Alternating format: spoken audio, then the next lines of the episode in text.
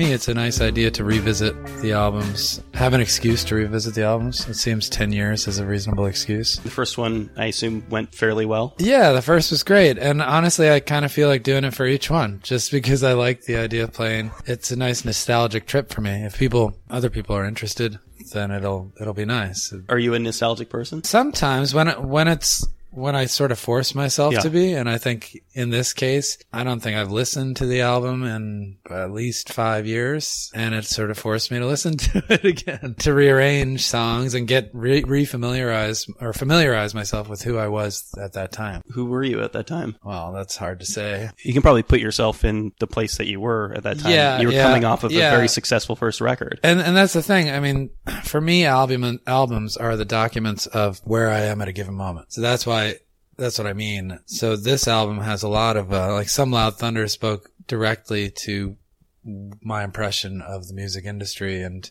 my struggle with coming to terms with what I found it to be. Satan Said Dance was another one. It was, it was very, it was very much uh, reacting to what was going on around me. And there was a lot of, maybe not aggression, but there was uh, clearly on that album trying to figure out what was going on. I'm surprised to hear that you were in sort of a bad place, or at least having a, an adverse reaction to the music industry, because it was a popular, it was a popular record, and it sort of came out of nowhere. Yeah, I didn't expect it to be very popular. I thought we needed to build a little bit more before we were thrust into the spotlight. Your aggression was that it got too big too fast. I thought that it that it was. I mean, I did so many interviews and I did so much, uh, and we played so many shows. And I remember one of my earliest shows in New York was opening for the Go Betweens by myself, and they are a legendary band and one of my favorite bands. And they pr- played at the Mercury Mercury Lounge for it was half full. And this was how naive I was about the whole business. Was that I thought, of course, you know, it's a it's going to be sold out and b a band like the go betweens they should be playing you know madison square garden so i thought yeah and uh anyway my point my point is like we did do a lot of work. We did more work than people realize on that first album and and on the band itself before we you know went on tour but i thought we had it handed to us a little bit too easily at the time. I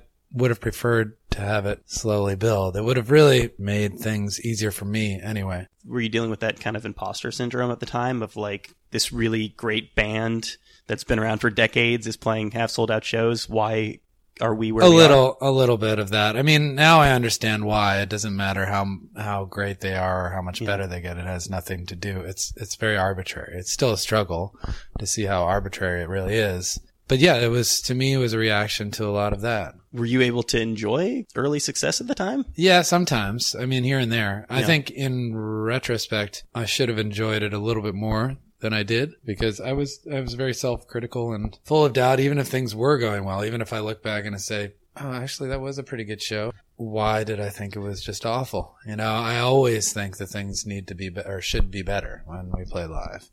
That's very very occasional that I think that it actually went well and a lot of that has to do with the fact that I feel compelled to give people more than they ask for if there's not uh, if they're not riveted then I feel like something's wrong you know I, I mean, I noticed you guys were sound checking for a while. It Yeah. seems like you're, you know, we're working through every nuance, every drum fill, Yeah. everything in the set, even though, you know, this is five of five for you. Well, that's another thing that I, I learned is that you have to take your time and, Yeah. and set everything up and get it right. And if you don't do that, you just kind of, I think what was happening was we were on tour so much in the early days.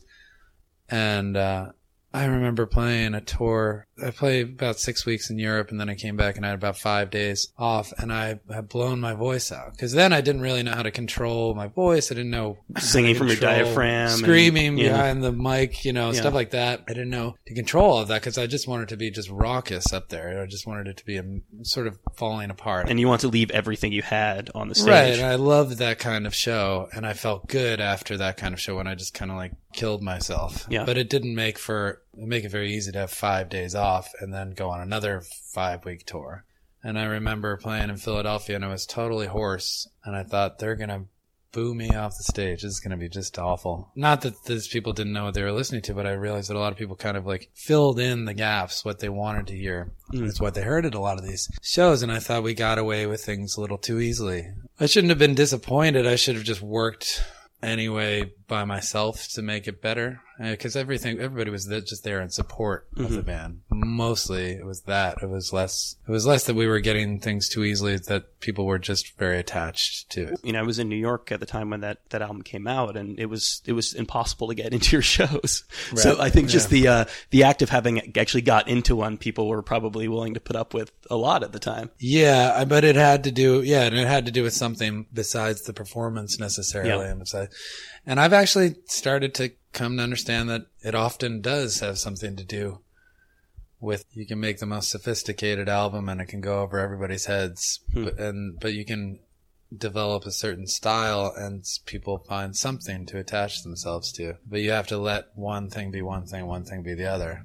I, I mean, I have to imagine that vi- revisiting the, the second album. I, I mean, I think it was it was fairly well received, but it wasn't It nearly was- at the level of, of the first one. No, I mean, I definitely, I don't think I meant to, uh, to stir anything up at all, but, but It wasn't you're like fuck you to your fans not really, no, not to my fans at all. or it was, the press or uh, maybe, I don't know. It might have been more of that than my fans, but it was more of just, yeah, I think now in retrospect, it was more me just sort of testing the waters Yeah. and seeing how much people could take. The songs weren't, you know, avant garde. It wasn't No. that, it wasn't that obscure, the, the songwriting itself. It was just like we made certain sonic moves that there's some production choices on there. Yeah, there was some production, and you know, I did want to sort of shake things up because I wanted to see how much people. uh, But I really did try, you know, really hard on that album. Yeah. But I did still have it in mind that if if people dropped off, if the audience was shed, then so be it. And in the ten years, do you find that reaction has changed? Has it become To this album, yeah? Has it become fans' favorite record in ways it wasn't before? It's hard to tell. I mean, like it really is all over the place. I mean, Yeah. people attach them. The albums are. I'm happy to say every album has its own unique quality to it. I think, personally, Mhm. and um, people attach themselves to each one more than any other. I mean, it could be Only Run. It could be the first one. The first one, I think, maybe mostly because it was the introduction to the band. That's that's how I see it. The second, because it's like relatively obscure, I guess for for rock and roll. It's happening these days. There are certain chances that were taken that were a little bit um a little bit more out there than Mhm. some of the other albums that happen. So for each one, there's a there's a certain uh, people people like you know they have their favorite. When an album comes out, people react to it as a reaction of the record that came before, Yeah, and it's yeah. and people have had time with it now. Oh yeah, yeah, I understand. It's really yeah, it's really hard to Yeah. tell. I don't really read much in the way of press uh, uh, anymore. did, and, did you uh, before? for the first two years maybe and Mhm. then i just i didn't understand what the characterization you know of myself in the press and i and or or the music it just uh, i didn't understand and i uh, it occurred to me that these people have their own takes based on their own experiences and has very little to do with me often i was reading it to uh try to learn something about myself Or, how you perceived by others, at least. no, because it was so varied. I mean, Yeah. it was it was dependent upon the journalists, and that's the way it should be. I Sure. think you know that makes sense to me. But at the same time, I, I felt if there were any great insights, I wanted to to take them in. But I I just found it was so few and far between that I just The, the great insights. yeah. When you have any level of fame and you somebody meets you for the first time, their entire impression of you as a human being is based on that interaction. And if you're Sure. like touring for five weeks at a time with, you know, two two Oh, days yeah. of downtime, you're probably going to give some bad interviews. Yeah, you're probably yeah, not going to be there. couple. Maybe you slept on a friend's couch in Boston and Oh, I mean, uh, you know, there were certain cases where I was, you know, and I, I, I'm amazed that anybody really gives, is happy for a whole round of press. Maybe they had a little bit more spelled out than I did, but I did 15 interviews in a row once in Berlin on a press tour after being in three different countries in one day and flying into Berlin the night before and then 15 interviews for, I think it was like eight, eight hours straight or something like that. And I thought, uh, you know, you can only imagine by the last five, it was, it felt kind of grueling. And I did want to approach people. I felt responsible to approach people with the, you know, the respect. Maybe I took it way too seriously that I would assume that they'd give me, Yeah. you know, and that sort of thing. And this, and the seriousness that I assume that they gave their jobs or professionalism or whatever it might be.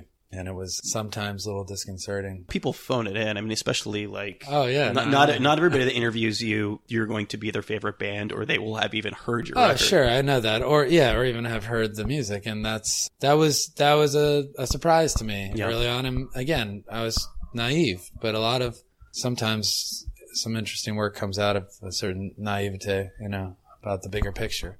And honestly, sometimes it really does not matter. It, it's it's none of my business what people say about me or anything like that. Theoretically, people aren't going to buy or not buy an album based on what a particular journalist thinks of your personality on that day. I don't think so. I don't, I don't really know. I don't think so. Now that you're revisiting this, where does this record rank for you? Is it among your favorites? Um, I no. No. I like it. Uh, what, what falls short for you, though? I think that I was doing certain things. Uh, I was extending songs to an unreasonable length for no particular reason than to just do it. And I come back and play these songs now, knowing what I know about songwriting, and I think, what was this guy thinking? You know? Mean, in a way, there are some songs that I really like, and I think, wow, I, I got it right on on this, this, and this. And then there are some songs where it's like, this looks like a, a young mistake. Were you challenging yourself? Were you challenging the listener? I was challenging probably myself more than anybody else Yeah. at the time to do something that I I thought two things. I was probably I was probably yeah, as I said, I was pretty worked up about everything that was swimming around in my head at the Mhm. time.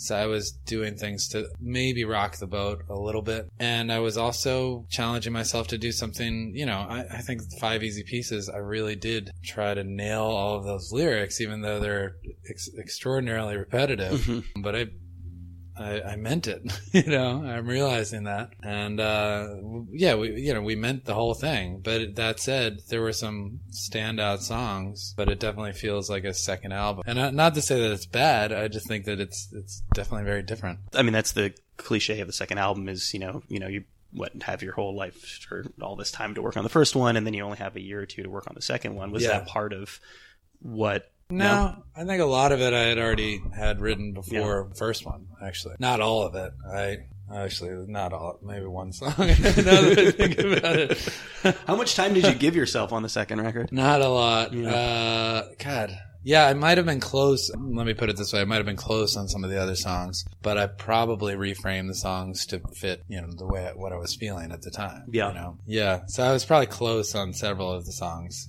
like "Mama Won't You Keep Them Castles in the Air," Emily Jean Stock. I remember being pretty well there, or cl- at least very close. But I, yeah, I didn't give myself a lot of time. And you're right. I mean, that is it's Yeah. the cliche because you have all the time in the world to work in the first one because nobody really cares except for you. And then for the second, you're on tour constantly.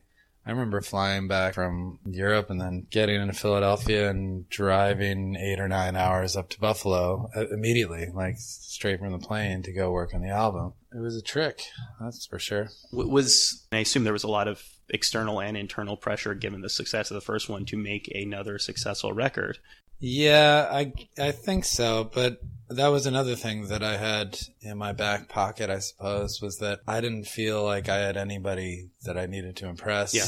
And I did not care whether or not they were impressed. Like I in a way I wasn't like some friends of mine, I didn't aspire to do this. It just sort to of be in a rock band? to be a touring Mm. like or to be making money from it or any any of that stuff. I did it because I wanted to I thought it would because I listen to music all the time and I have certain heroes and I like playing shows, but it wasn't anything that I thought I wanted to really do in a bigger way. And all of a sudden you're thrust in this position of like, this is the thing that you're doing now. Right. And I didn't have any expenses. I didn't have, you know, I wasn't married or anything like that. I didn't, I, I was paying nothing for my apartment in Yeah. Philadelphia. This is I the was just- exact opposite of every band in Brooklyn at the time. yeah, yeah. I was just doing it for, for fun. Yeah. And I thought if I made any money or if I went on tour, that was kind of icing on the cake. But I didn't care if anybody liked the second album or if their career was just up in smoke at the time. I, I wonder though if a sort of like indifference to other people's opinions ever manifests itself as self sabotage. Uh, I don't know. I mean, it's possible that uh, that's that that was a theory that was put to me after the first song on the, the second album. And fittingly so, when you talk about like sonic experimentation or production choices, you really just come right out of the gate with that on that first Well, song. Yeah, I do, and and and in a way, I kind of wish I we had just done that to the entire album, Yeah. like we had made it that aggressive, but it just didn't sound that good clean. That's Yeah. all. It didn't sound, it didn't work clean, and I tried to make it clean, and I tried other variations, but it wasn't working. So. I did have a demo of myself doing it with a drum machine and playing all the parts, and and that was easily the best thing that we tried it over and over again, and it just wasn't as good as that and it was uh you know when we tried to make it clean we had to figure out a way to distort it we did work on trying to make it sound like that uh, as opposed to what people think but to me it's perfectly palatable i Yeah. mean I, I one of my favorite albums is uh, white light white heat by velvet underground and it's like Is that the one that John Cale produced? Cale didn't produce that, but I, I'm thinking of uh, actually now that you mention it, I'm thinking of a Stooges album that Cale produced. Yeah. Raw Power. Mhm. The guitar solo comes in on the first song, and it's like it's like three times as loud as Yeah. anything else in there. I love that stuff. And then White Light, White Heat, the song itself, you know, Lou's guitar is, is crazy loud and just totally incongruous with the rest of, and that's what Sister Ray was. You know what I mean? Like Yeah.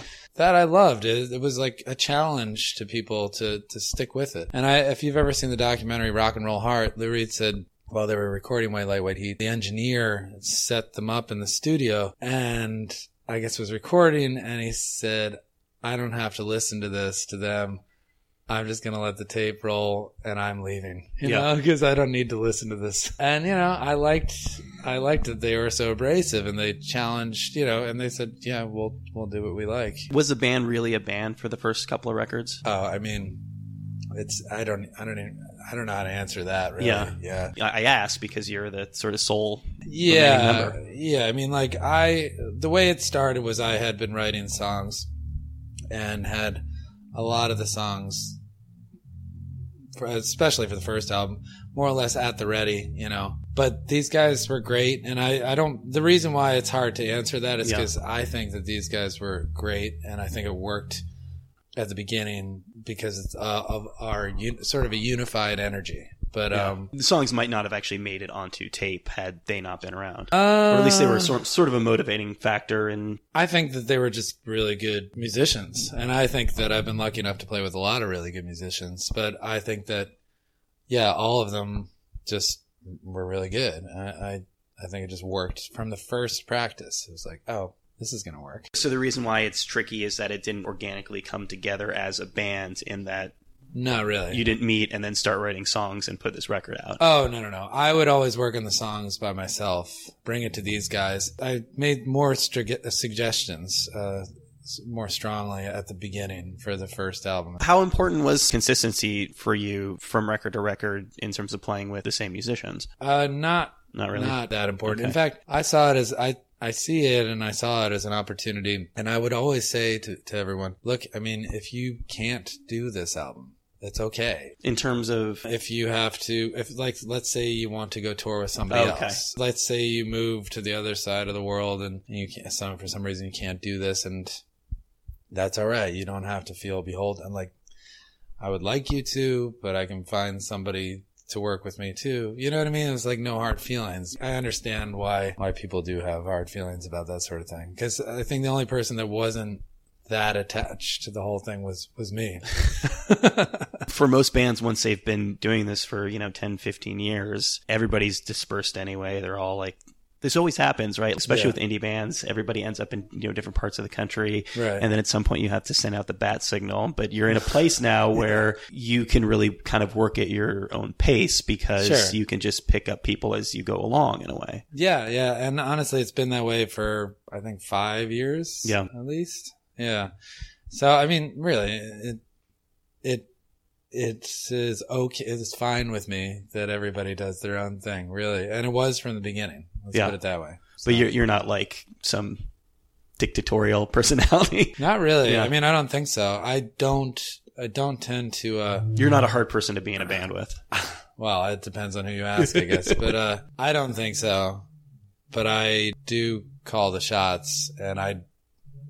This Yeah. did start as my my songs, my project. It was it was my thing at the beginning. Everybody knew that. So I, I know that I have to call the shots too, and they expect me to, but I don't. I tried definitely to work with everybody Yeah. and pull, hopefully pull the strengths out of each person I play with. You know? Well, th- this is an interesting opportunity revisiting this album and the last album, and I guess future albums with uh, essentially a new group of people. When you talk about going back and re-examining it, you like you really get to put it under the microscope because you're really you're not just revisiting it yourself; you're re- kind of revisiting it through every Yeah. single band member. Oh yeah, sure.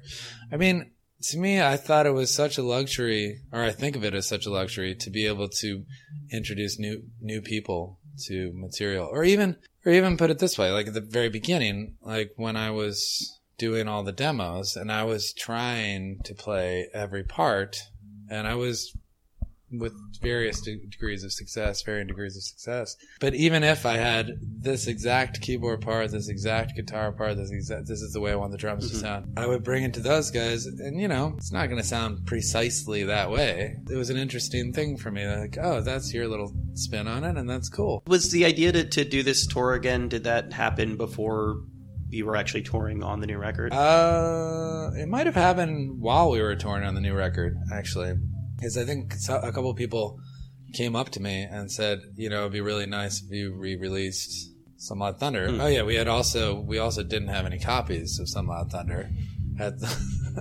at our it was disposal. just like it didn't exist anymore in the world. Yeah, it you know it wouldn't have been that hard to put together, but it was also kind of a nice thing to to do these shows. Yeah. A and it was also a nice thing to to put you know extra live tracks and show how the songs have changed and progressed. Like from my point of view, it's really interesting to hear how shows are or how songs are approached in a different way live. And I think I have two different versions of Love Song Number Seven.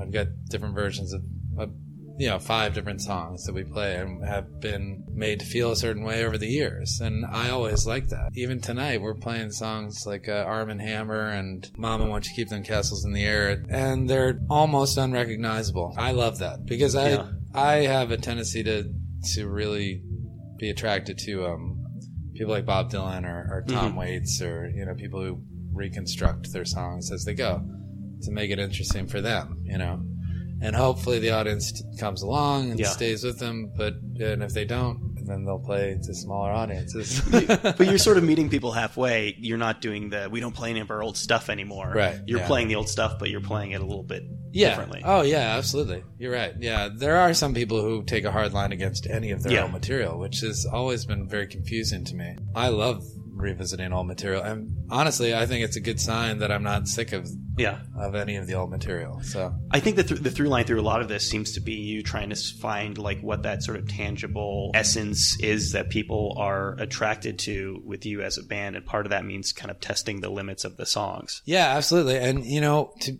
I think what's what's really nice about live shows, which I've come around to as well, is that you really challenge yourself to to provide some sort of thread in the live show that kind of makes you know the set list kind of run. Yeah. And uh, if you have seven albums, now I have seven albums. And if you're pulling from each one of those, then you are challenged to make it work within that format. And so, you know, if you have four people and you wrote a song with like a horn section or something like Yeah. that, but it's not going to work with a horn, you know, you're challenged to make that song stand up with what you have at your disposal. So that's, to me, that is really interesting about a live show. If somebody's challenged to make their song completely different than how it was recorded because of what they have at that given time. And if the song, if you're successful, that's a big deal to me. It's interesting because it's run not just through the filter of who you are and the experiences that you've had in the 10, 12, however many years since you did it, but also through, you know, if you're touring on a new record, you're probably playing most of those songs. Right. So in a way, any old song you're playing is kind of filtered through the new album. Yeah, a little bit. Yeah, a little bit. Yeah, Yeah. I mean, it's gonna. That's the thing. It's got to change altogether. Yeah. you know, at any given time, and so, so it's like as I said, each album is sort of a document of where you are at a given time. Um, each tour and each live show, even if you don't think you're changing, you probably Yeah. are. I don't know. To me, to me, it's it's. It's, and it's not even a matter of getting better or worse. This is something that I discovered about musicians that I like. You know, if I was on board with Tom Waits, if there was something that struck a chord with me about Tom Waits's work, I was forever, and I am still. For I'm, I'm I follow that guy Yeah.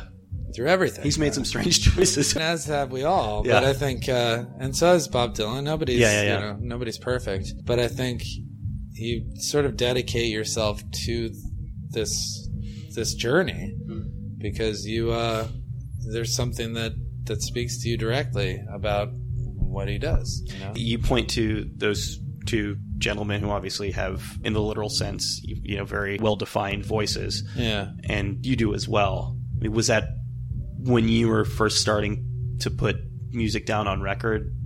Did you want to go out of your way to sound different than other people? No, no, no, no. That's I just how you try- sang? Yeah, that's how I sounded right away. Yeah, but um, I that said, I will say that I was you know greatly influenced by people like Patti Smith Hmm. and uh, Tom Verlaine and and Bob Dylan and like Colin Newman from Wire and Yeah. you know just a, a number of people that sort of shaped it, whether or not I knew it. But I was you know I was covering songs from those people.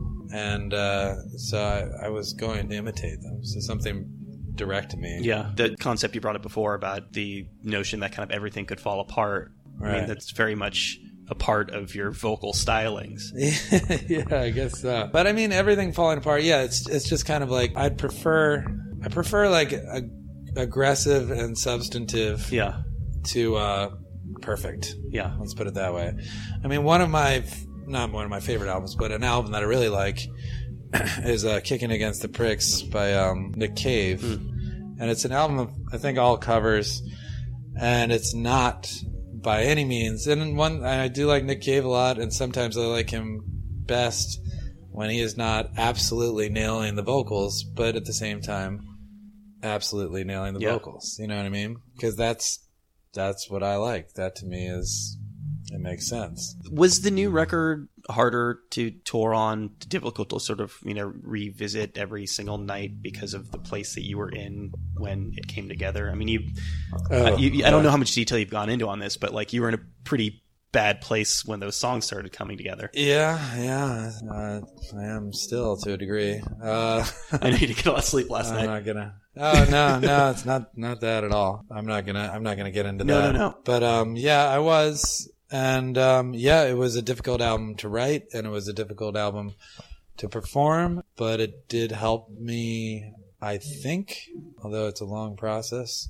I don't know. I mean, I did make it obscure enough to uh, make it difficult for people to figure out what what I was talking about. But you know, I maybe I will reveal in in time if anybody really cares. I mean, so there must be a little respite in being able to back away and play some some of the older things.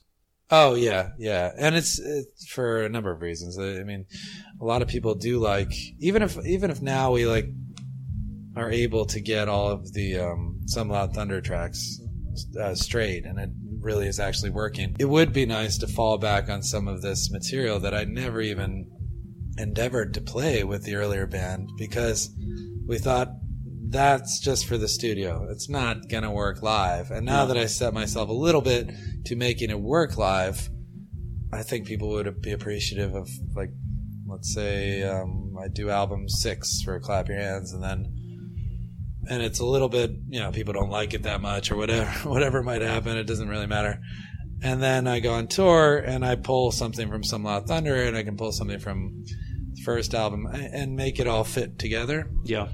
I don't know. To me, that's that's a necessary part of this whole thing, and and it would be nice for people to kind of like, again, sort of take that journey back with me and sort of have some idea where I'm coming from. And I know you say that you don't pay attention to press, um, and that kind of feedback doesn't really. I just don't read it. You don't read it, no. but that and that it doesn't have much of an impact on you. But there must be something gratifying in the fact that this is, I, I think, probably pretty easily the latest record is your best received since your first one. yeah, that's what I've heard. Um, you really don't repress. no, no, no, no. I heard. I just hear that if if I do interviews, people Yeah. mention that. Um, I think that's that's interesting. I, I don't really. I don't understand why people like what they do. Yeah. Still, my next album, I'll do it because I think it's the right album to make, like the first one.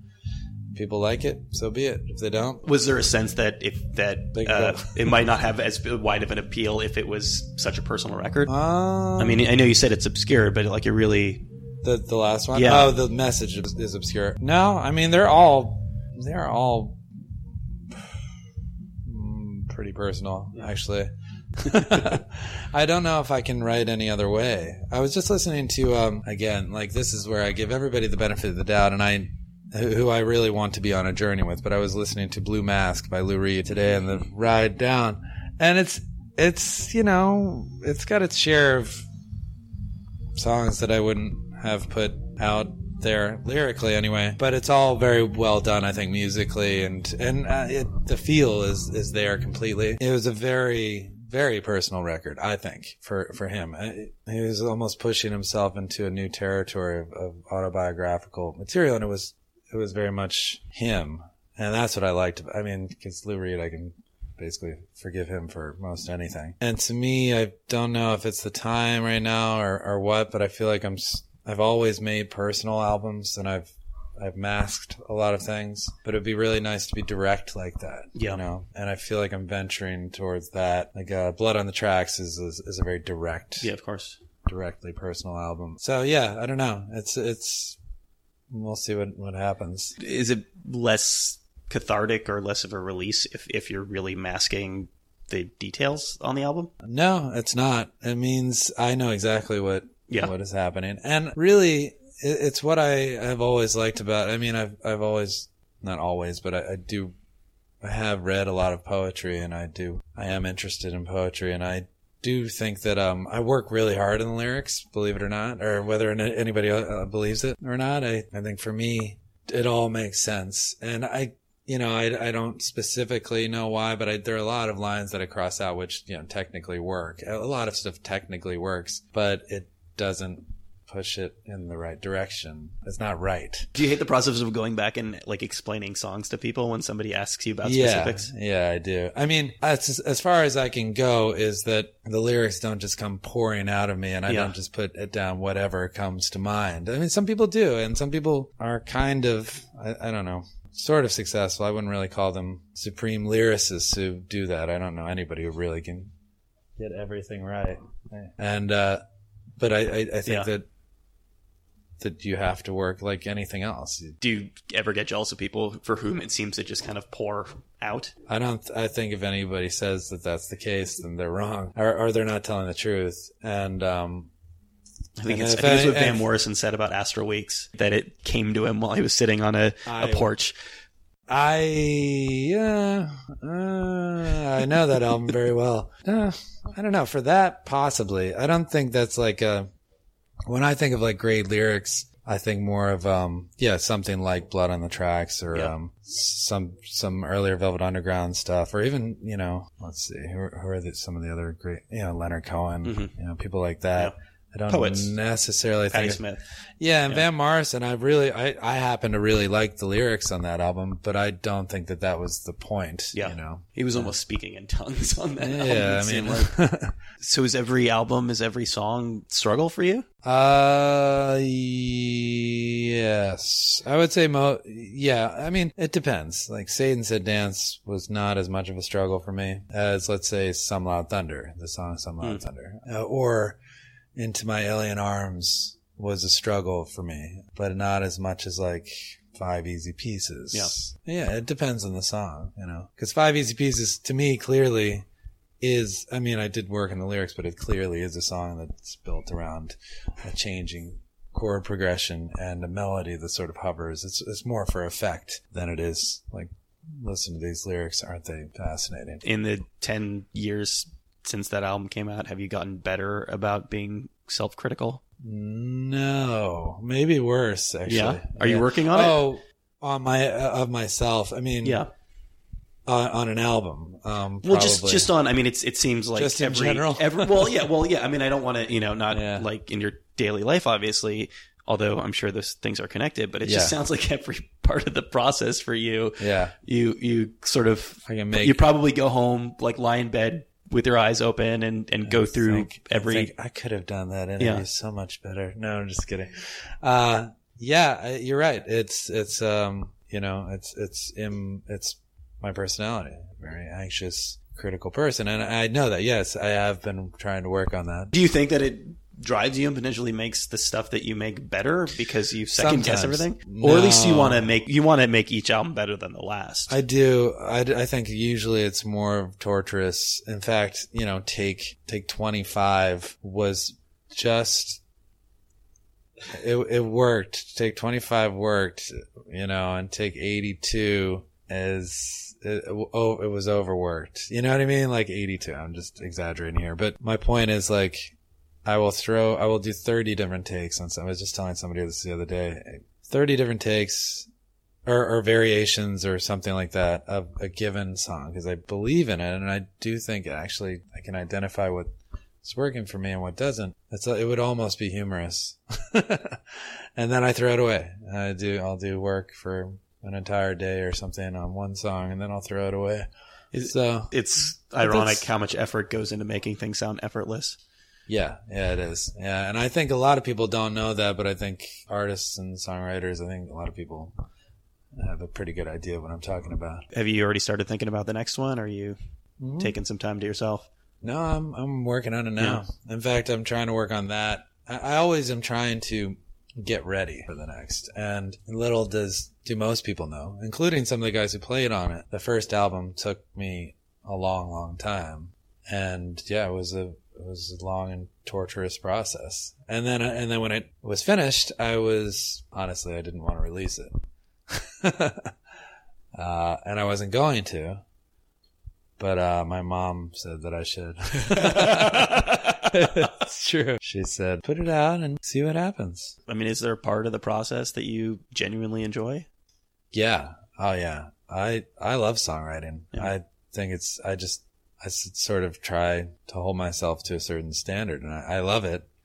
And when when I, when you get it, when you get it right, there's there's no better feeling. I think when you know that you you've got it. You know, there were times when I was, and even if it's like it's just right for you, that's Yeah. all. But there were times when I would work on something in the morning, and then I have to, uh, and I and I was just everything was really moving and it was really working, and then I'd have to do some other things during the day. But in the back of my mind, I was I wanted to. You're rush. excited. Yeah, I was excited, and the whole day, I, all I could think of was running back there and Yeah. hearing what I had done because it was so new to me that I didn't really. Sometimes, usually, I wasn't disappointed, but usually I made a couple adjustments if if I had that feeling. It's kind of rare to have that feeling again and again and again. Has it gotten any easier? Yeah, um, no, but I think there are certain adjustments that I need to make otherwise that might might help.